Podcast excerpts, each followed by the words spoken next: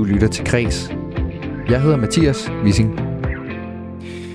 Kulturmuseerne, kunstmuseerne herhjemme, de skal puste støvet af regnskabsbøgerne, og så skal de stikke næsen i arkivet, fordi kulturministeren har bedt landets fem statslige og 97 statsanerkendte museer tjekke, om der er balance i, hvor mange mænd og hvor mange kvinder så har sendt en regning for den kunst, museerne har købt af dem de seneste fem år. Det sker ud fra en øh, langvarig debat om ligestilling og ligeløn i kunstverdenen, og i yderste konsekvens, ja, så kan optællingen ende med et forslag om kønskvoter på området. Den her beslutning om at tjekke museernes kønsbalance, den er det ikke alle, som er lige tosset med. Jeg tager debatten med kulturordfører for Socialdemokratiet, Ida Augen, som er med fra Kulturmødet Morges, der i dag jo bliver skudt i gang. Og så, så snakker jeg med Venstres svar på Ida Augen, som i hvert fald hvad angår posten som kulturordfører, hedder Jan E. Jørgensen. Et af mine tidligste barndomsminder, det stammer fra en familiefest hos min faster Dorte i Randers. Vi havde spist forloren harme, bacon, tyttebær og brun sovs. Der står flaskeøl og rødvin på bordet, og luften i den her lille stue, den er tyk af grøn. Cecil, og så omkring klokken 10, da jeg indtræffer magien, faster Dorte finder nemlig den her plade frem. Vil du, vil du, vil du, vil du danse med mig?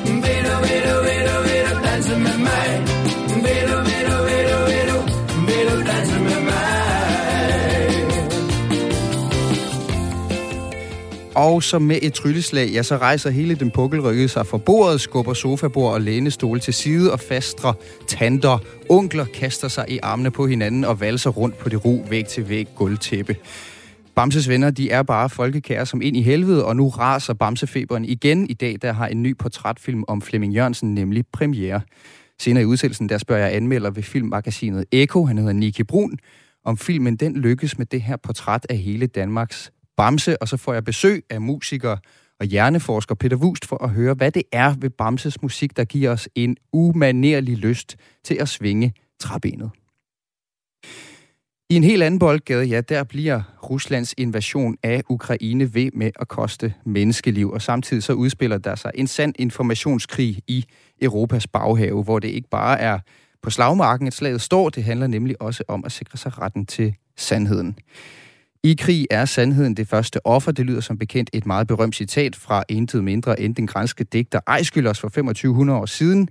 Lige præcis den linje, den har den ikoniske journalist og forfatter George Orwell nuanceret bedre end nogen anden i 1945, der udgav han nemlig klassikeren Animal Farm, som ifølge manden bag en ny oversættelse af bogen giver et helt særligt perspektiv på krigen i Ukraine. Oversætteren han hedder Rasmus Hastrup, og ham får jeg i studiet til sidst i dagens program. Mit navn er Mathias Wissing. Velkommen til Kris.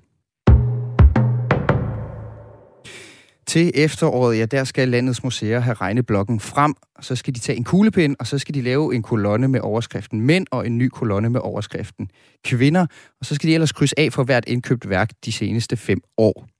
Kulturminister Ane Halsbro Jørgensen, hun har nemlig besluttet at i gang sætte et initiativ, der skal sætte fokus på kønsbalancen i kunstmuseers indkøb, og som forhåbentlig kan være med til at få givet ligestillingen et venligt puff i den rigtige retning, fremgår det i en pressemeddelelse fra Kulturministeriet i dag. Det betyder altså, at landets fem statslige og 97 statsanerkendte museer fra efteråret skal til at opgøre, hvor mange mandlige og hvor mange kvindelige kunstnere museerne køber kunst fra. Anne Helsbo Jørgensen, hun vil ikke afvise, at optællingen kan føre til andre tiltag, som kønskvoter, hvis fordelingen viser sig at være skæv. Det har hun sagt til politikken. Men det scenarie, det er Venstre ikke tilhængere af. Jan E. Jørgensen, kulturordfører for Venstre. Velkommen til. Tak skal du have. Og du er ikke sådan på den måde imod optællingen, Jan, men du frygter, at den kan ende med kønskvoter. Hvorfor er det ikke helt basically en god idé?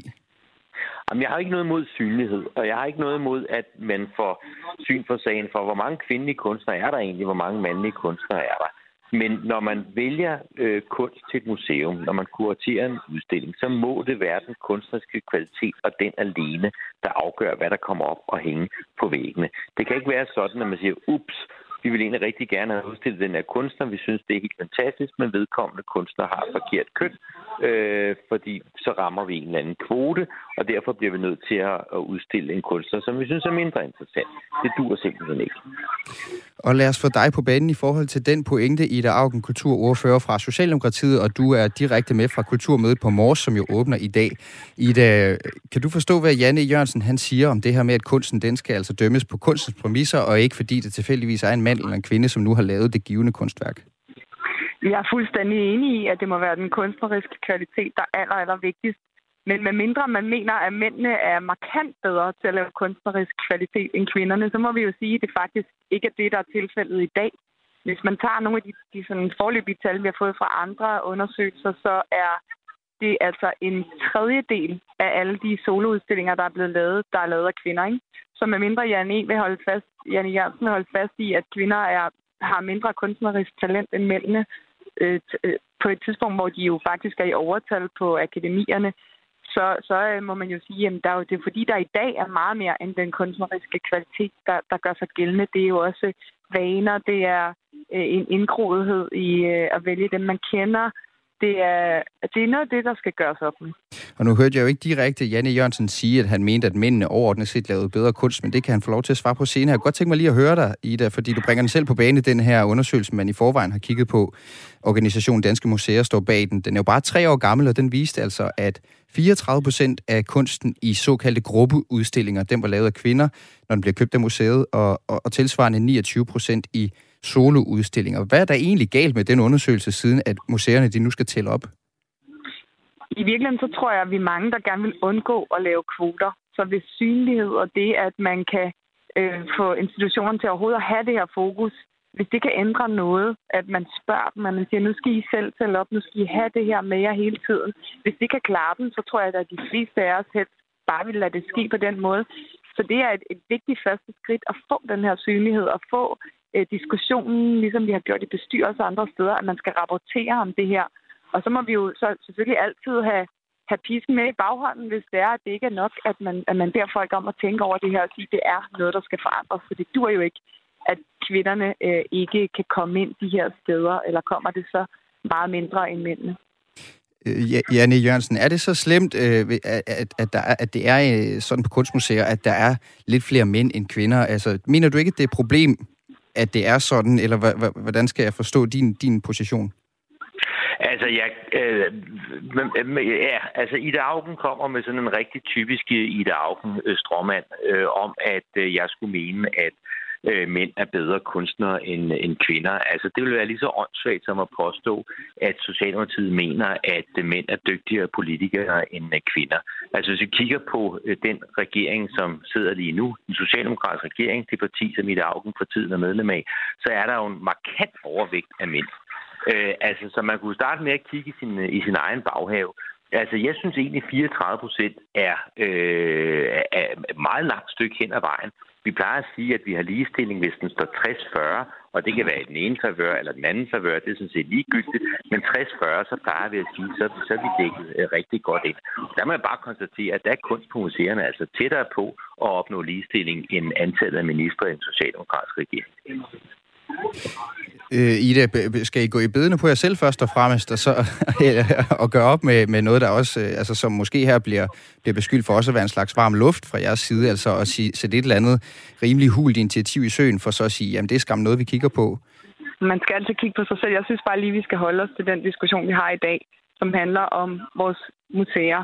Og vi har en række statslige museer, som køber markant flere mandlige værker end kvinde, værker og kvinder. Jeg tror, det er 22 procent i den undersøgelse, vi snakkede om før, når de skulle købe ind, var kvinder. Og næsten så 8, altså 80 procent eller 78 procent er mænd. Hvis ikke man vil gøre noget ved den skævhed, så bliver det jo hele til snak. Og når man siger, at man kun køber ind efter kunstnerisk kvalitet, og man så samtidig ser, at der bliver købt 80 procent mænd og 20 procent kvinder, eller 22 og 78, jamen så siger man jo indirekte, at at kvinder er øh, ikke lige så gode som mændene. Det er jo ikke det, der er på spil. Der er på spil, at vi har nogle vaner, nogle kulturer, nogen, der køber noget, man kender, at dem, der er øverst hos kunstsamlerne, også nogle af dem, der bliver solgt til de statslige og statsanerkendte museer. Og det er jo den kultur, vi gerne vil bryde med ved at få den her synlighed. Øh, ved at få institutionerne til at have et blik på det og være opmærksom på, når de køber ind, at de også husker, at der kan være nogle nye eller nogle andre, øh, de skal købe, og ikke nødvendigvis gå efter de, de samme som, øh, som øh, jo øh, er mænd langt hen ad vejen, når vi kigger på topsælgerlisterne. Og, og, og så er der jo i dag en benhård måde at komme det til livs på. Det er jo ved at indføre nogle kønskvoter, så man siger, jamen I har jo ikke kunne finde ud af det, så går vi ind, og så, så hjælper vi jer med det. Det er jo ikke de her kønskvoter, noget man har, har talt om i lang tid. I 2019, der har branchen selv været på banen, øh, Michael Tauber fra Kunsthal Charlottenborg, og sige, at, at han vil have omfattende kønskvoter. Louis Jannets øh, direktør Paul Erik og han har været modstander. Han sagde, citat, et levende kunstmuseum er ikke et mekanisk aggregat for ligestilling. Citat slut. Øh, den tidligere socialdemokratiske kulturminister før Anne Halsbro Jørgensen, Joy Mogensen, hun var heller ikke stor tilhænger af kønskvoter i kulturbranchen. Vi, vi talte faktisk med hende om det her på kreds tilbage i, i 2020. Prøv at høre. Jeg har ikke en generel afskrækkelse mod kvoter. De kan godt give mening. Men i kulturverdenen, som jo er den, jeg er ansvarlig for, der mener jeg ikke, at det giver mening. Er, er der noget, der har ændret sig her i forhold til det, Joe, øh, Joe ikke Joe, men Joy siger her i, i dagen? Nej, jeg tror, vi alle sammen i virkeligheden helst vil have, at kulturverdenen var så fri som muligt. Men der er også en række museer, som er statsanerkendte og bliver betalt. Nu bliver der boret her bag ved mig, sådan er det altså at være på øh, kulturens folkemøde. Øh, men, øh, men når vi så giver alle de her penge og bruger det, øh, så må vi også godt have lov at sige, jamen prøv at I skal, I skal gøre det bedre med mænd og kvinder i første omgang med synligheden. Det kan være, at den er nok. Det kan være, at fokuset, fordi det er så indgroet et problem, at det at få et fokus på det er nok, så vil vi da hellere det, end at lave kvoter. Men jeg synes ikke, man skal udelukke det et bestemt også for at lægge det tryk på institutionerne, at hvis de ikke øh, kan løfte det selv, så må vi jo se, om vi skal have skrappere midler i brug. Og så vil jeg sige, at Luciana er der faktisk nogle af dem, der sådan set selv har gjort noget ved problemet. Øh, og det vil jeg gerne rose dem for. Jeg kan se, der er kommet rigtig mange øh, nye kvindelige kunstnere derop. De har haft nogle øh, flotte soloudstillinger. Jeg var oppe og se Sonja Delonet forleden, som var super spændende eller for nylig. Så, så Luciana er nogle af dem, der sådan set selv gør noget. Øh, og, øh, og jeg synes også, Michael Tauber, han må, øh, så må han frem i skoene i stedet for at sidde og bede os andre om at lave kvoter. Og så, øh, ja, så jeg, jeg ser det da helst uden, men, men jeg synes bestemt ikke, man skal afskrive sig nogle værktøjer. Det forstår jeg godt, at kulturministeren heller ikke gør. Øh, Janne Jørgensen, du har jo en kollega i Blå Blok, som hedder Birgitte Bergmann. Hun er kulturordfører i, øh, i Konservativ. Hun mener ligefrem, det er en fejl at i gang sætte en, en optælling af, hvor mange kvinder og mænd museerne køber kunst af. Hun siger, at det her initiativ siger noget om, at man ikke viser branchen tillid til, at de selv kan finde ud af, hvad der er et godt kunstværk, og hun mener slet ikke, at køn skal blandes ind i det, det har hun sagt til politikken. Er, er de endnu mere kritisk over for den her optælling, end du egentlig er, Jan, i de konservative? Fordi som jeg forstår på dig, så er du faktisk okay med en optælling, så længe den kun er til for at belyse den her kønsfordeling. Øh, de konservative er helt ude at sige, at det, det, er, altså, det, er, lidt, det er lidt en losing til, til branchen i det hele taget, øh, og, og, og kræve, at det bliver talt op. Jamen altså, synlighed er godt. Og, øh, og det kan jo så være, at man så kan få en diskussion og sige, hvordan kan det egentlig være? Og er det nu som øh, Ida Augen siger, øh, vaner og andet, måske der gør, skulle vi prøve at kigge lidt bredere. Det synes jeg sådan set er fint nok. Men kvoter er jeg rigtig bekymret for. Og når Ida Augen taler om, så må vi have skrappere midler i anvendelse osv., så er det jo virkelig vores armslængdeprincip, der i den grad kommer under pres. Altså, så skal vi, fordi øh, vi sidder og åbenbart er klogere end museerne, så skal vi bestemme, at der skal være så og så mange kvinder, så og så mange mænd. Hvorfor ikke også begynde at kigge på etnicitet? Altså har vi en, øh, en bred sammensætning der, politisk overbevisning, religiøs overbevisning, altså hvad ved jeg. Jeg synes, synlighed er fint, men jeg synes, vi skal vise museerne den tillid, at de kuraterer deres udstillinger efter den kunstneriske kvalitet, og så lader vi det være op til dem. Og der kan jo, det kan jo gøres på mange måder. Eksempelvis øh, Skagen Museum havde en rigtig fin udstilling, både med Michael og, og Anna Anker, der øh, berømte øh, kunstnerpar, hvor der jo øh, var klar forskel på øh, de muligheder, som Anna Anker havde for at komme frem øh, i kunstverdenen dengang, fordi hun var kvinde, og ikke fordi hun var en dårlig maler. Øh, så, så sådan kan man jo gøre opmærksom på nogle ting. Jeg synes også, det er helt fint, når udstillinger eksempelvis øh, kun har, øh, har kvindelige kunstnere for at, at se, er der måske nogle, nogle særtræk i, hvad, hvad, hvad kvinder generelt maler i forhold til mænd. Det kan jo godt være. Sådan nogle ting synes jeg er fint, noget synlighed. Men det her med at gå ind og diktere for statsligt hold, at der skal være så og så meget af det ene, og så og så meget af det andet, at det hele vender, mig, øh, vender sig i mig. Jeg havde ikke troet, at jeg skulle savne Joy Mogensen som kulturminister, men det gør jeg, når jeg hører sådan noget til, hun kom med. Øh, og det, det, det er jo dit øh, klare standpunkt, Janne Jørgensen, men man kunne også sige, at der kunne være nogen i branchen, som jo ikke lige har stemme i radioen her, men som jeg så låner stemme til nu, som vil sige i det augen, det går faktisk ikke hurtigt nok i kunsten. Altså, det er fint nok med synlighed, det er fint nok at snakke om det, men vi skal skulle da have gjort noget ved det. Hvorfor fanden er det ikke bare 50-50? Øh, kulturministerens formulering har været, at I ikke kan afvise, at I vil kigge på kønskvoter, alt efter hvad optællingen viser. I det hele taget kan man også betragte den her udmelding som meget forsigtig. Kan du forstå, hvis der er nogen, der spekulerer over øh, i dagen, om det her mest af alt bare er en form for markering af, at Socialdemokratiet skam går vældig meget op i ligestilling i kunsten, og så kan I med den her optælling øh, bebudet sparke den til hjørne hen over valget, så I ikke får på puklen for det senere? Jeg synes, at ligestillingen er utrolig afgørende. Det har været en af de sager, både kulturministeren og jeg har taget op, som vi gerne vil kigge på, fordi det er meget, meget skævt, når det, der bliver købt ind, er 22 procent kvinder og 78 procent mænd. Så er det bare ærgerligt, at Venstre ikke rigtig vil gøre noget ved det. Altså det, det er jo sådan lidt, om man tror på politik eller ej, og tror på, at det, at staten bruger en masse penge og støtter nogle museer, det også giver os ret til at, at sige, at vi vil, vi vil lægge tryk på, på, at der kommer mere ligestilling i en kunstverden. Fordi jeg tror ikke, kvinderne oplever, at dem, der kommer ud af akademiet og alle de kunstnere, vi har, at der er lige muligheder. De oplever bestemt ikke, at deres værker bliver købt lige så meget. Så jeg forstår det godt, hvis nogen synes, det er lidt forsigtigt. Øh, og der er jo et svar, vi håber, at det her store fokus, det er, at det bliver talt op, det er, at man kan bryde op den her indgroede kultur, kan rykke noget. Og så udelukker vi ikke, at hvis det ikke ligesom begynder at rykke på sig, at vi kan tage andre midler i brug. Så, så for mig at se, at det jo også, fordi der er en ungdom, der er med til at sætte en mega vigtig dagsorden, så vi lytter til, og derfor så flytter tingene sig jo også lidt hos os, når vi siger, at det kan godt være, at vi må tage noget i brug. Som jeg, som jeg startede med at sige, egentlig helst bare vil have, at der er fuldstændig frihed, og det skal vi ikke kigge på. Men det går jo ikke. Det har jo slet ikke, det rykker sig jo ikke noget særligt, det her område. Så må vi jo også kunne sige, at vi deler mange penge ud. Det er staten, der køber øh, nogle af de statslige institutioner, jamen så skal vi da også være meget bedre til, at det ikke er 20 procent kvinder og 80 procent mænd. Det er nogle ret groteske tal, og jeg undrer mig over, at Janne Jørgensen øh, taler så lidt sindigt på, på ligestilling. Det må sige, det er jo meget, at Venstre ser sådan på det. Og det bliver, øh, det, det, det så, tror jeg bestemt ikke, Janne Jørgensen selv mener, at han gør, men det bliver det sidste ord i dag øh, i den her debat. Det er ikke det sidste, vi har hørt til det. Øh, vi skal videre i programmet. Ida Augen, kulturordfører fra Socialdemokratiet, og øh, Janne Jørgensen, kulturordfører fra Venstre. Begge to, tak fordi I var med her i dag. Tak.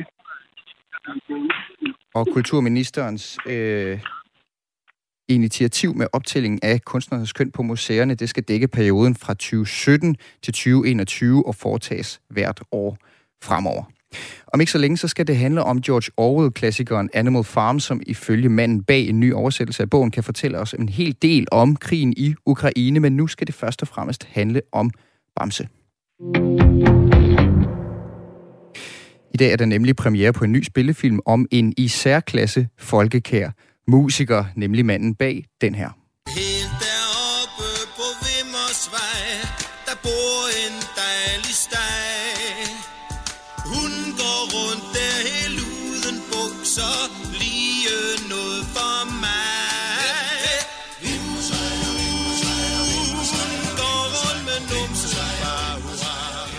Og hvis du tænker, nej, ved du hvad, det ringer faktisk ikke en klokke, jeg har aldrig hørt den her sang eller den her stemme før, ja, så kender du den her. Oh, oh, hvorfor går Louise til bal? Hun ved, at det er farligt, at det er sjælsforfald. Oh, bliver hun beruset? Mund hun ryger cello? Hvorfor går Louise til bal? Går jeg sjældent Ja, og filmen den handler selvfølgelig om musikeren Flemming Jørgensen, bedre kendt som Bamse, som var forsanger i musikgruppen Bamses Venner. Den her film, som kommer, den hedder slet og ret Bamse, og den er seneste skud på stammen i en lang række af danske portrætfilm af store kulturpersonligheder. Men Bamse skiller sig ud fra flokken ved at være helt enormt stramt fortalt. Det mener du i hvert fald, Niki Brun, filmalmelder for filmmagasinet Eko. Velkommen til. Tak skal du have. Niki, øh, inden vi vender tilbage til det her med, hvad der gør den her film til noget særligt i portrætgenren, kan du så ikke lige forklare os helt overordnet, hvad omdrejningspunktet i filmen er? Jo, det kan jeg godt. Den handler jo om, øh, om øh, Flemming Bams Jørgensens øh, liv over en længere periode, øh, og bruger, bruger nogle flashbacks helt tilbage til hans barndom i 50'erne til at vise, hvad det ligesom er for en skygge, der hænger over øh, Flemming fra starten af livet. Han bliver jo øh, adopteret og øh, er udset til at være, skal overtage en, øh, en øh, direktørstilling på Viby Gummifabrik, men det er bare ikke det, han har lyst til. Så, så filmen er ligesom, ja, som jeg siger, meget stramt fortalt, kondenseret fortælling, som, som på sådan et helt eksistentialistisk plan viser, øh, hvor svært det er at kæmpe sig ud af en skygge, og, øh, og, og hvor meget det ligesom kræver af et menneske for, for at finde sin egen plads i livet.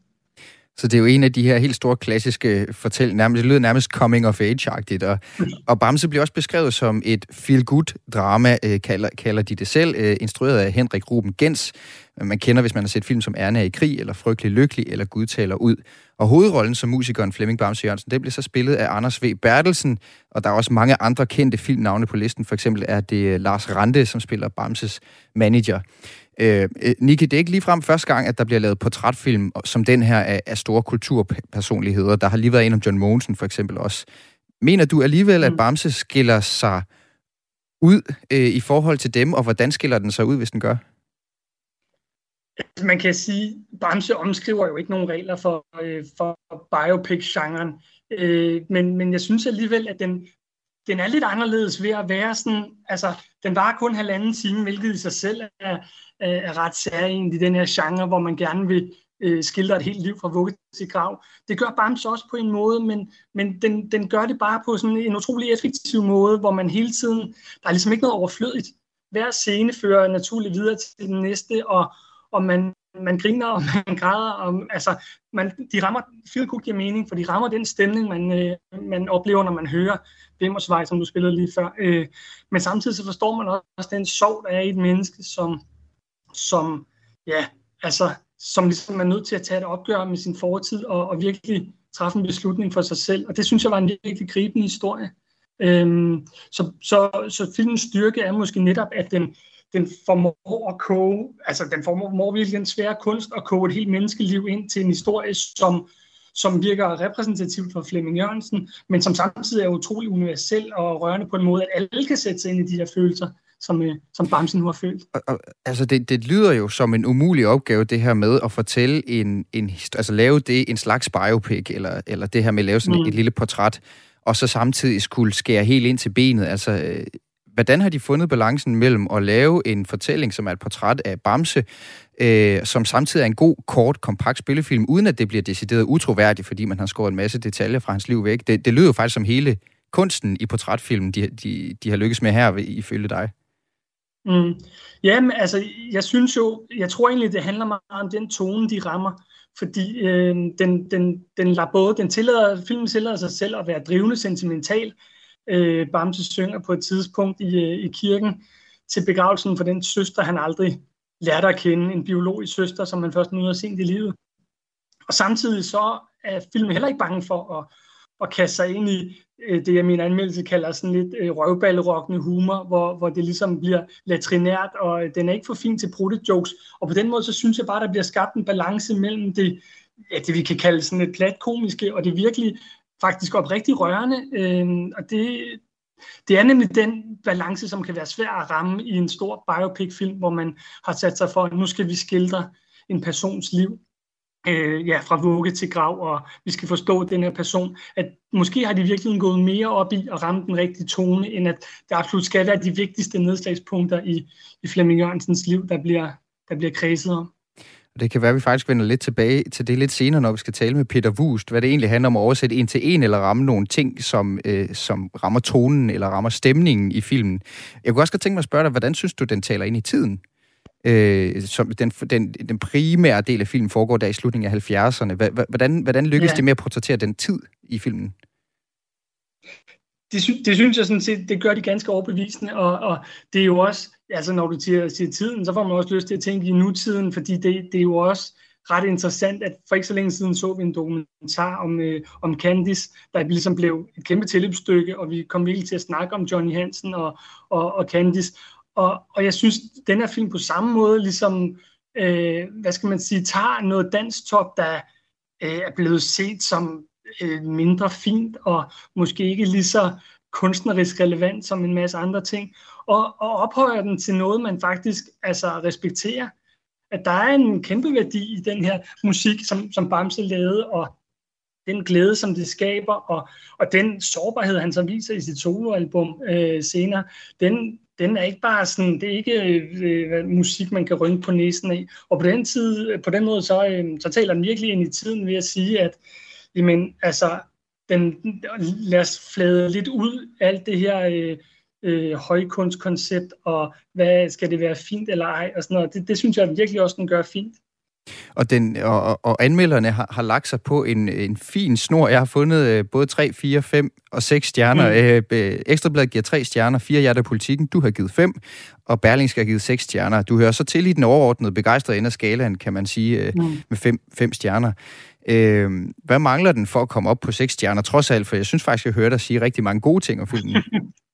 Ja, ja, det er jo også det er altid sjovt at snakke om det gode. Øhm, men altså, jeg, jeg, var, jeg var nu aldrig øh, oppe og tænke på, om jeg skulle give seks stjerner, og det bliver jo sådan en meget anmelder meta snak med, hvornår er noget et indiskutabelt mesterværk. Og det synes jeg trods alt ikke, det er. Men jeg synes, det er en, en, en rigtig fin film, som, som underholder i en anden time, og også efterlader noget, noget stof til eftertanke. Øh, det, der skulle på en eller anden måde nok have været mere, mere hvad skal vi kalde det, svung over fortællingen, hvis jeg skulle snede mig op på seks stjerner. Men man bliver ligesom taget igennem. Det er en drøn effektiv film, der tager ind på en, en følelsesmæssig russebanetur, og det er, jo, det, er jo, det er jo en fornøjelse i sig selv. Ja, den, den trykker på de rigtige knapper. Er den værd at gå i biografen for, Nicky, her til sidst? Det synes jeg helt klart, og jeg vil da lige sige, at jeg var jo ikke jordens største Bamse-fan, da jeg gik ind og, og så filmen, så altså, øh, jeg tror, der både folk, der har hørt øh, hans musik utrolig meget, vil finde vi finder stor glæde ved at se den, men, men alle andre kan sådan set også gå ind, fordi det, som jeg siger, er en, er en øh, film med et universelt rørende øh, tema, som, som man ligesom ja, skylder sig selv og, og lære lidt om den her mand, som vi alle sammen kendte, men som de fleste nok, eller færreste nok vidste, hvem, hvem vi i virkeligheden var. Filmanmelder for øh, filmmagasinet Eko, Nicky Brun. Tak fordi du var, du var med her. Selv tak. Og den nye øh, spillefilm Bamse, som jeg lige talte med Nicky om, den kan altså ses og ikke mindst høres i biograferne fra i dag. Og netop musikken, som jo altså simpelthen har været så god, at den nu har kastet en spillefilm af sig, den skal vi se nærmere på lige om lidt. Inden da skal vi lige høre en Bamse aficionado Marie Bunde Andersen, som står bag en mindeside om Flemming Bamse Jørgensen på Facebook med mere end 140.000 følgere. Min kollega øh, Laura Lind, hun har spurgt hende, hvordan hendes fascination af Bamse opstod. Jamen, det startede jo nok lidt øh, tilfældigt ved en, øh, en skolefest i slutningen af 7. klasse, starten af 8.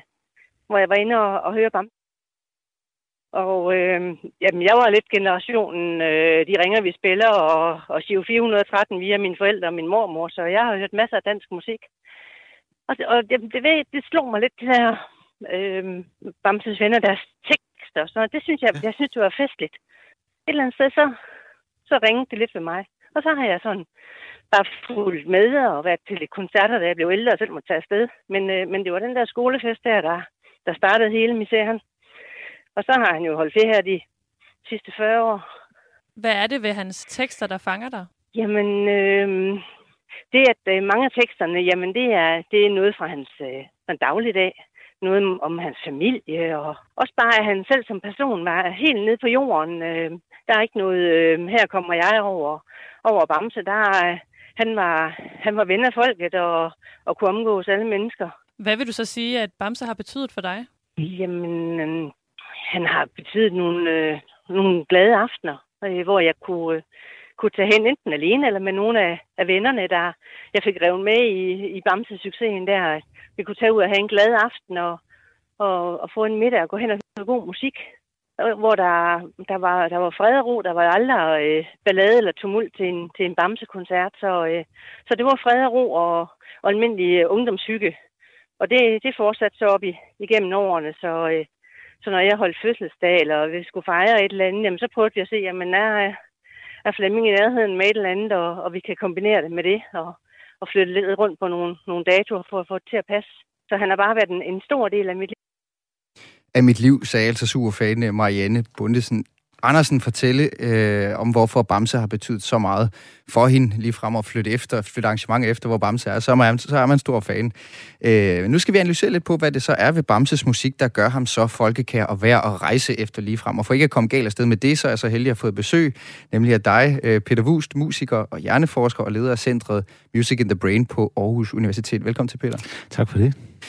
Du har jo sat dig for at finde ud af, hvorfor og hvornår vores hjerner bliver fanget af musik, og så er du ret god til at fortælle om det. Du ved en hel del om det, og nu kan jeg godt tænke mig at få din hjerne ind på Bamses musik. Selvfølgelig. Øh, fordi lige præcis hvad Bamses musik angår, så mener du at have identificeret en helt særlig model, som gør, at, som Bamse bruger, som gør, at den appellerer så bredt. Hvad er det for en, øh, for en formel, han, han gør nytte af? Ej, det er jo selvfølgelig ikke en formel, som øh, Bamse er den eneste, som har brugt. Men det er det der med at skabe en meget, meget forståelig ramme øh, men så alligevel udfordre den ramme en lille smule øh, hen ad vejen. Altså hvis man nu ser på hans nok største hit i En lille båd, der gynger for eksempel, så kan man se, at øh, når man ser på akkorderne for eksempel, så er der øh, faktisk ikke så frygtelig mange akkorder. I B-stykket er der kun øh, tre akkorder, i A-stykket måske fire. Så det er sådan meget, meget genkendeligt. Men så samtidig, så, øh, så har han alligevel sådan noget, som får det til at rykke lidt, lidt i os. For eksempel, altså der er sådan en meget, meget klar rytme. Dum, dum, dum, dum.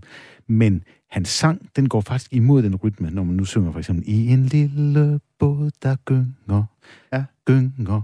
Det der, det er sådan nogle slag, der kommer ind imellem øh, de andre slag. Så, så det, øh, det, og så i næste linje er der endnu mere, sidder jeg og synger. Det vil sige, der er noget meget, meget genkendeligt, meget, meget trygt over en stor del af det. Og så er der noget, hvor man faktisk udfordrer vores krop, vores, øh, vores, den måde, vi gerne vil bevæge os til musikken på. Og det gør, at man for det første både har lyst til at øh, øh, hvad hedder det, bevæge sig, når man, når man hører det her stykke musik, som jo er altså meget, meget fredeligt stykke musik. Man kan næsten ja. ikke lade være med at bevæge fødderne.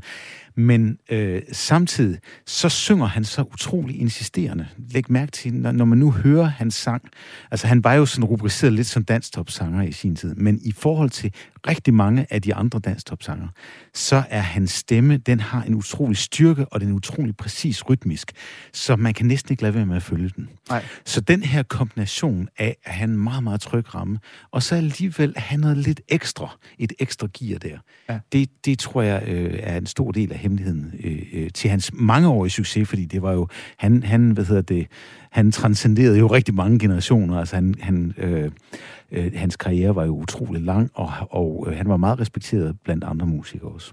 Ja, og, ja, og altså, i min familie er der ikke nogen som Flemming Bams Jørgensen, som på en eller anden måde har appelleret til, til både øst og vest. Altså, mm. når, når, først, når først man nemlig havde fået en lille smule alkohol, så alle familiefesterne, de var også til Flemming Bams Jørgensen. Altså, det var ligesom ham, man kunne samles om, fordi rytmerne måske bare var så gode. Nu nævner du uh, en lille båd, der gynger. Du har også nævnt nummeret Billetten som en, en af de sange, hvor man, hvor man hører det her med synkoperne, som du forklarede tydeligt. Uh, jeg har lige klippet et, et lille klip ud, som vi kan prøve at høre. Ah.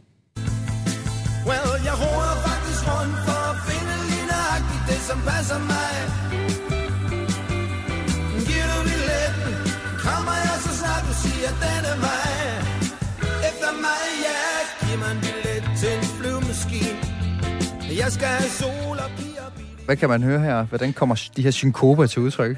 Jamen, de kommer der flyvemaskinen, for eksempel det der med, at øh, de ord, de kommer sådan lidt forskudt, lidt forkert, næsten også forkert i forhold til teksten. Og øh, det han jo blev berømt for øh, oprindeligt, det var, at han var en del af den der øh, bevægelse, der, der, hvor, som man kaldte undersættelser. Det vil sige, at man tager en melodi, en udlandsk melodi, og så, øh, så skriver man en ny tekst, som har sådan noget humor i sig, som, som leger lidt med ordene. Altså, det, det der oprindeligt var a whim away, a whim away, det vil sige Vimmersvej, ikke? Ja. Øh, og jeg ved ikke engang, om Vimmersvej eksisterer, men i hvert fald, så, så, øh, så, så var det sådan en, en humor, øh, noget, der ligesom clashede, altså, hvor man tog et nummer, som var rigtig godt, og en smag var faktisk rigtig god, så mange gange de øh, numre, som man oversatte, som for eksempel den her, som jo oprindeligt er, jeg tror, de hedder Box Tops, eller sådan noget, det øh, orkester, den øh, For gruppe, billetten her. Ja, for billetten ja. her, ikke? Det her nummer er oprindeligt et, et, et nummer, som, øh, som afspejler hans smag ret godt. Hans smag var meget, meget soulet. Øh, og, ja. og, og i virkeligheden, så gjorde det, at, at både det, at det var nogle sjove tekster, som var lettere at forstå, samtidig med, at han øh, også øh, alligevel fandt nogle numre, som, som kunne noget. Ja, ja. Og, og, og, og hvad vil det sige, det her med at, at, at undersætte? Fordi en ting er jo, man, man kender det der med bare at kopiere en sang en til en, og så lyder det faktisk ikke lige så godt på dansk som på engelsk. Men hvad, hvad er det så? Altså, han har simpelthen prioriteret Flemming Bamse Jørgensen, at, det skulle, at ordenes rytme skulle passe sammen på en anden måde. Ja, og at de var, at de var sjove, at de lød ligesom de oprindelige ja. tekster. Altså det bedste eksempel... Det Selvom det bliver sådan vrøvleagtigt den gang. Lige eller? præcis. Ja. Altså det er jo det bedste eksempel, er jo Shubiduras Killing Me Softly With This uh, Song. Ja. Hed den oprindelige. Det blev selvfølgelig til kylling med soft og pølser. Ja. Og altså, altså det, er jo, det er jo ligesom, øh, hvad hedder det, det, det, det, er sådan, det, det var sådan en, en trend der i 70'erne, øh, ja. hvor, man, hvor man undersatte. Ja. Øh, ja. Øh, så, så det var, sådan, det var der, han sådan på en måde startede. Ja. Vi har faktisk øh, et andet eksempel fra, på de her undersættelser, som er en sang, der hedder Rand og Hop øh, fra 1975, som okay. er en undersættelse af, af Danny and Juniors rock and roll klassiker At the Hop. Øh, mm. Nu, nu får du lige øh, okay. originalen først.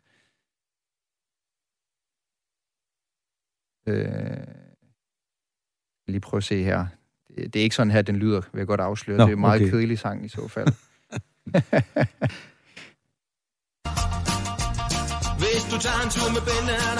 det her, det, det er så Rand og Hop, det er så Bamses version, men det er i hvert fald også en, en undersættelse, så vi kan prøve ja. at høre, om teksten er lidt vrøvlet.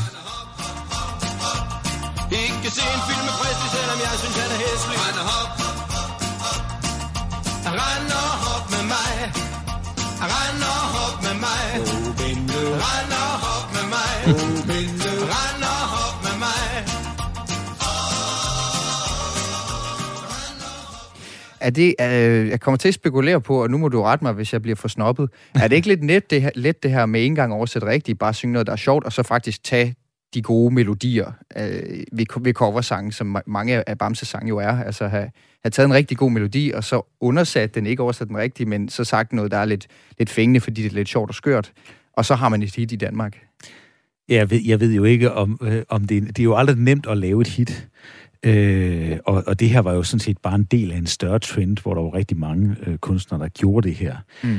Øh, og nogle gange, så blev det virkelig sjovt. Øh, så så det, det, altså det, det er jo kunsten at få, så, få det så til rent faktisk at blive sjovt. Altså jeg, jeg gætter næsten på, at her, der hvor han synger Åh Bente, det har sikkert været Åh Baby. Ja. så, så, så, så, jeg synger meget om Bente i det hele taget, ja, okay, Flemming Bamsen, det synes jeg. Det er sådan hans go-to, men det kan være, det altid bare en undersættelse af Baby. ja, det er svært. Men når han nu øh, altså kopierer melodierne, er det så måske faktisk i virkeligheden, hans talent ligger i det her med humoren og, og teksterne på sådan en lidt skør måde alligevel? Ja, altså jeg tror jo, teksterne øh, har været meget vigtige for ham. Men jeg tror også, den der, øh, den der utrolige... Han havde en, en meget stærk personlighed. Jeg har været til et enkelt møde med ham, sjovt nok, fordi øh, jeg, havde, øh, jeg var med i et orkester, hvor han, der var, han gerne ville måske synge med os. Det endte, øh, endte med ikke at blive til noget. Det var, og det var sådan, det skulle have været sådan noget lidt mere seriøst soul. Øh, men der kan jeg huske, der havde han en meget, meget stærk personlighed, samtidig med, at han var utrolig behagelig. Øh, og øh, den der kombination, den synes jeg jo lyser ud af både hans musik og, og alle de interviews, man har hørt, øh, hørt øh, ham give igennem årene. Øh, altså, jeg tror jo, at vi danskere, vi kan godt lide den der maskinarbejder, der der på en eller anden måde står fast og ja. øh, samtidig har det der joviale, ja. øh, behagelige. Og, og det, øh, det, det, det tror jeg har været en stor del. Altså, det, altså man sælger jo som kunstner, der sælger man ikke kun sin musik, men man sælger også sin personlighed. Ja. Og, øh, og, og nu, altså for en oceaner som mig, altså jeg kan, jeg kan tydeligt huske ham, øh, fordi han var jo så inkarneret oceaner. Ja. Øh, og, og, og den her joviale oceanske humor, den, den, den, øh, altså det er jo, nu er jeg jo vokset op i, i Aarhus, og derfor så, så har jeg altså en, en speciel veneration for den, den humor. Den kan jeg typisk genkende, både gennem hans, hans musik, men også meget hans personlighed. Ja, som også gjorde, at han altså havde folkets gunst. Det, altså, det er der grad. ingen tvivl om. Du, du har lige været lidt inde på det, men jeg, kan du prøve at sætte hans ord også på hans sangstemme? Fordi øh, jeg, jeg kan godt lide Flemming Bams Jørgensen i det hele taget. Og i forbindelse med det her indslag, så sad jeg også og hørte nogle af de ting, som vi også har spillet et par klip fra her i løbet af udsendelsen. Så han, han, synger, han synger faktisk ret vildt. Altså, Ja, og altså, øh, det er jo meget sjovt, fordi øh, han havde en, altså han havde sådan lidt høj, eller lidt nasal stemme i forhold til, øh, hvordan hans talestemme egentlig var. Mm. Øh, men han har en fantastisk øh, timing og kraft i, i stemmen, og den her lidt soul-agtige klang, han har på, på, på stemmen også. Det gjorde ham faktisk ret respekteret. Altså, han var jo som, jeg tror, næsten den eneste dansk topkunstner, eller som var rubriceret derovre med på Afrikasangen i sin tid. Okay. Øh, altså Ja, okay. Nannas øh, Afrikasang, ikke? Ja. Og øh, hans allerstørste hit var faktisk en af hans mere seriøse plader, hvor han sang en hel masse øh, gamle soul-klassikere, Elvis Presley-klassikere og sådan noget. Og øh, det tror jeg faktisk, øh, det, det der med, at det musikalske, det havde, der var noget stærkt i det musikalske. Altså nu er han jo bassist ligesom mig, Ja. og så jeg kan faktisk godt huske ham derfra, da jeg var ung, at han spillede den her Rickenbacker bass, og øh, nu var jeg jo meget interesseret i, hvordan folk spillede. Jeg kan huske, at jeg tænkte, wow, han spiller altså lidt bedre, end, end, end jeg ville have forventet i den der genre. Ja. Så, øh, og, og, og som sagt, hans stemme, den er der slet ikke noget udsat på. Altså, han kunne have sunget hvad som helst næsten. Ja, ja. Og er, er Bamses venner, eller Flemming Bamse Jørgensen, noget, som også kommer på i uh, The Woost Residence, når I skal have dansesko på derhjemme? Nej, det gør det ikke. det, det, altså, og det er jo ikke, det er ikke for, for at være snobbet, men, men det er øh, også lidt for at være snobbet. Men, altså, men, men det er ikke, øh, nej, det, det, det er ikke lige den stil, vi interesserer os for. Nej, men det er fordi, at det alligevel bliver, der er alligevel noget genkendeligt i de sange, han laver. Altså, at, at de er skåret over den der formel, som man så, når man først man har den regnet ud, så ved man godt, hvad der, hvad der er for spil. For, for mig er det nok mere det, at mange af dem er jo kopier. Mm. Og øh, øh, hvad det, jeg hører normalt originalerne, og så, og så interesserer jeg mit hoved sig ikke ret meget for, for teksterne i virkeligheden. Når jeg først, hvis der er musik og tekst, så hører jeg kun musikken. Mm. Så, så øh, hvad hedder det, øh, det, det, jeg vil nok høre originalerne i stedet for. Ja. Jeg tror også, du er også lidt fagskadet, øh, og ikke helt normal Peter Wust. Men, øh, men du skal alligevel have tak, fordi du var med, altså musiker og hjerneforsker. Øh, Selv tak. Og Flemming Bamse Jørgensen, som den nye film, den jo altså handler om, han var en del af den danske musikscene i over 35 år. Han har solgt mere end 3,5 millioner plader. Øh, han døde i 2011 som 63-årig af et hjertestop. Men måske, måske, Peter, så ligger han i virkeligheden bare ud for Flemming Bamse Jørgensens plads herude på Aarhus Ø i en lille båd af gynger.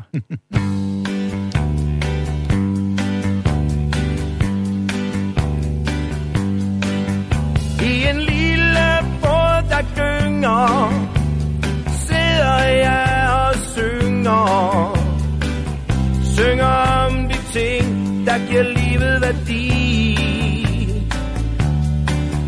Jeg kan ikke gå på vandet, men jeg kan så meget andet.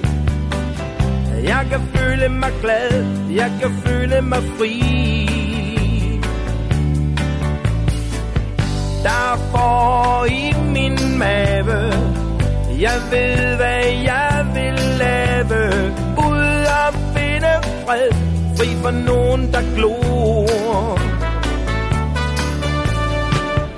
Drive rundt ude på fjorden, med begge ben på jorden. Jeg er godt tilfreds med en pilsner i snor.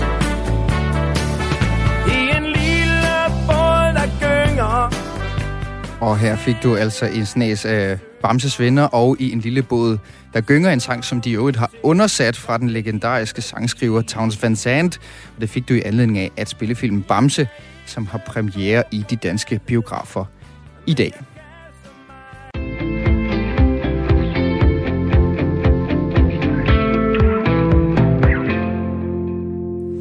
I dag kommer en ny oversættelse af George Orwells klassiker Animal Farm, og han skrev den tilbage i 1945, men du skal altså også læse den i dag, fordi den kan fortælle os noget om vores egen tid, og ikke mindst om krigen i Ukraine. Det mener oversætteren bag den her udgivelse, som heldigt nok også er min næste gæst. Velkommen til, Rasmus Hastrup. Mange tak skal du have. Orwell, han er jo ikke helt øh, ny for dig. Øh, du har nemlig også for nylig oversat den bog, som Orwell måske først og fremmest er kendt for, nemlig 1984. Øh, Animal Farm, den handler kort og godt om, hvordan dyrene på en bondegård gør oprør og overtager magten. Grisene går forrest med den populære filosofi om, at alle dyr skal være lige. Det lyder fornuftigt, men efterhånden som tiden går, så korrumperes både grisene og resten af bondegården. Og det lyder jo som en forfærdelig børnesang, men bogen er blandt andet blevet hyldet som en satire over det sovjetiske styre og Josef Stalin. Og så mener du, Rasmus Hastrup, faktisk, faktisk også, at den har en, en del at sige om vores egen tid, der hvor vi står i dag. Lad mig starte med at spørge, hvordan kan Animal Farm sætte perspektiv på krigen i Ukraine? Jo, altså det kan det jo blandt andet derved, at Orwells bøger helt generelt handler meget om, om sprogets magt. Det handler meget om den måde, hvorpå sprog og ord kan bruges til at præge og ændre folks holdninger og opfattelser. Og det er der mange eksempler på, både i nutiden og i bogen. Og jeg kom ind på handlingen i, i bogen her tidligere, vi vender også tilbage til, hvordan sproget påvirker os. Men prøv lige at sætte nogle ord på for lytteren. Hvad er det egentlig, der foregår på den her bondegård, hvis man nu faktisk øh, ikke har hørt om Animal Farm før? Ja, altså der sker det, at dyrene er enige om, at deres øh, menneskeherre Jones er en forfærdelig fordrukken dognrad, og hans folk er nogle småsadistiske dogne typer, som ikke gider rigtig at lave noget, og egentlig er godt tilfreds med bare at piske dyrene og give dem for lidt mad. Så de beslutter sig for at tage magten selv og drive gården videre som en form for kollektiv, hvor alle yder det, de kan, og nyder det, de har behov for. Det er sådan en helt korte træk, og det, det sker så under ledelse af de, de kløgtigste dyr på gården, nemlig grisene. Ja, og så, og så får de jo smag på det, grisene, så vidt jeg forstår. Åh oh ja, det gør de i allerhøjeste grad. De øh, tilraner sig mere og mere magt og flere og flere forbrugsgoder undervejs. Og det, og det lyder jo umiddelbart øh, som et eller andet, man kan... Altså, man skal ikke være geni for at lave den algori, som George Orwell formentlig har gjort her, i forhold til, hvad han også synes, vi mennesker kan have tendens til. Men lad os lige dykke ned i nogle konkrete eksempler fra, fra bogen og øh, fra din oversættelse af ja. bogen, hvor man kan se perspektiver til situationen i Ukraine også, og, og Rusland i dag. Ja. Øh, den første handler øh, om øh, historiefortolkning, eller måske nærmere historieforfalskning. Det oplever vi i bogen mellem de to grise, som hedder øh, de, de typiske grisenavne Snowball og Napoleon. Ja, ja. og, og, og her mener du allerede, at der er nogle paralleller at trække til nutiden. Øh, kan du forklare, hvordan? Ja, en, en, en, en oplagt parallel her er jo, at de to grise, Snowball og Napoleon, til at begynde med deles om magten. Øh, Napoleon beslutter sig så på et tidspunkt, at det nok er smartere, hvis han har magten selv og har den alene og er en form for diktator, så han vil jo selvfølgelig, øh, han for, i sit ledskab vil han slutter sig til nogle store hunde, som så øh, fordriver Snowball fra gården. Og derefter begynder han så på en kampagne, som skal demonisere Snowball og gøre ham til en skurk. Øhm, og han begynder at fortælle de andre dyr, at Snowball hele tiden har været en hemmelig agent for Jones. Og selv i det store slag ved kostallen, hvor de fordrev menneskene, der var han i virkeligheden på menneskenes side og prøvede at modarbejde dem og få dyrene til at lide nederlag. Og det er jo en, øh, en, en interessant måde at anskue historien på, ikke? og det er jo lidt det samme som, ja, det kunne være lidt det samme som når Putin siger, at Ukraine i virkeligheden er en illegitim stat, som bolsjevikerne har lavet for ganske nylig for mm. at modarbejde Sovjet osv. Videre, så, videre. så der er sådan, altså, det handler om, at man, man, man lige tweaker historien lidt for at få den til at passe i, i sit nuværende og aktuelle kram. Ja, det, og det er jo meget belejligt af Napoleon, grisen Napoleon, at når først Snowball er væk, så har han jo ligesom, øh, man kan sige, så sidder han ligesom på historiefortællingen. Ja, det gør han det er sandt. Det er jo tit sejrherren, der skriver historien. Så. Og dit, øh, dit, dit andet eksempel, det handler også om øh, nogle af de konsekvenser, det kan have, når der bliver stillet spørgsmål til magten, eller i hvert fald til den øh, sandhed, som magten gerne vil have frem ja. i lyset. Hvordan kommer det til udtryk i bogen? Altså, det er jo tit sådan, at magthavere gerne vil tage ejerskab over sandheden og definere den. Og, og, og det sker også i Animal Farm her, at... Øh, man, og det kan man fx gøre ved at opstille nogle sådan såkaldt falske modsætninger. Øh, da dyrene finder ud af, at grisene til, tager alt mælken og alle æblerne selv, øh, og begynder at, sådan at stille spørgsmål til det, så bliver det jo en lille smule farligt for magthaverne, fordi hvis øh, folket begynder at betvivle den etablerede sandhed, så, så kan det blive farligt. Øh, så det grisene så gør, det er, at de siger, jamen ja, men det er jo ikke, fordi vi kan lide mælk og æbler. Tværtimod, der er mange af os, der overhovedet ikke bryder sig om det. Men vi er nødt til at holde os sunde og stærke, for at forhindre, at Jones kommer tilbage. Og der er vel ingen af jer, der vil have, at Jones kommer tilbage. Så bliver det pludselig, jamen vi gør det for jeres skyld. Det andet, alternativet er meget værre. Mm. Og det kan man jo så drage nogle paralleller til nu, ikke? Hvor, hvor, hvor man kan sige, at vi er nødt til at sende fredsbevarende styrker til de her republikker, for ellers så kommer nazisterne fra Kiev og myrder jer alle sammen. Mm. Øh, og så får man blive sådan drejet en lille smule væk fra det egentlige spørgsmål. Det folk faktisk spurgte om, det bliver så stillet op som en modsætning til noget, der er meget værre. Og det, og det, er, altså, det er altså to eksempler på, hvordan øh, Animal Farm også spiller ind i, i nutiden i dag. Men du mener også, at George Orwells forfatterskab i det hele taget har den her eviggyldighed over sig, øh, på grund af hans evne, kan man sige, til at skrive og bedrive magtkritik. Altså, hvad er det, George Orwell han kan? Altså, det Orwell anskueliggør i sine bøger, det er jo, at folk med magt, og det er ikke kun diktatorer og krigsførende nationer, skal jeg lige sige, folk med magt har jo altid en eller anden dagsorden, som de gerne vil have fremmed. Og det gør de jo typisk ved hjælp af, af sprog og formuleringer og et spin, og hvad man kalder det nu om dagen. Øh, og det er Orwell jo så dygtig til, så han har opnået en eller anden fuldstændig ikonisk status. Man kan jo se, hvor ofte han bliver citeret, og jeg så et eksempel, hvor, hvor to politiske modstandere i USA gensidigt beskyldte hinanden for at ville indføre Orwellske tilstande. Der var garanteret ingen af dem, der nogensinde har læst en stavelse af Orwell. Men altså, han har bare en status, hvor, hvor man ved et eller andet om, hvad det er, han mener, og hvad det er, man skal undgå, og hvad det er, han, han vil eller ikke vil. Så. Ja, og, og hvad vil Orwell selv have synes om nærmest at være vokset ud i sin egen ham, fordi at alle mulige tager ham til indtægt for, for noget, han i virkeligheden ikke mener? Ja, det er et meget godt spørgsmål. Altså, han, han, han var jo, så vidt jeg lige ved, et temmelig beskedent menneske, men jeg tror ikke, øh, han helt var fremmed eller, eller modstander af tanken om litterær udødelighed egentlig. Og man, øh, men man kan sige, øh, altså, at, at vi også, øh, han, er, han er eviggyldig overhovedet, fordi at han både har været så god til at se nogle ting før sin tid, eller nogle ting, som var så eviggyldige i, i sin egen tid, at vi også snakker om dem i dag. Alt det her med Big Brother og sådan nogle ting, som ligger i 1984, har jo også, er noget, vi hele tiden hiver frem, og det er også det, som, som folk beskylder hinanden for, når man siger, det Orwellske tilstande, som om det er en negativ ting at være George Orwell. Ja. det bliver i hvert fald lidt forvirret. Øh, I hvert fald, det, Animal Farm, den minder os også om det, det her med, at, at kontrollen over sindet begynder og slutter med sproget, har, har, har jeg hørt dig sige. Hvad, hvad, hvad er det, du mener med, altså, at George Orwell peger på, øh, i forhold til sprogets magt? Ja, altså helt generelt kan man jo sige, at sproget skaber virkelighed. Og, og det sprog, man bruger, det kan man jo så bruge helt bevidst til at skabe en bestemt virkelighed. Det knytter selvfølgelig an til det her med historieforfalskning.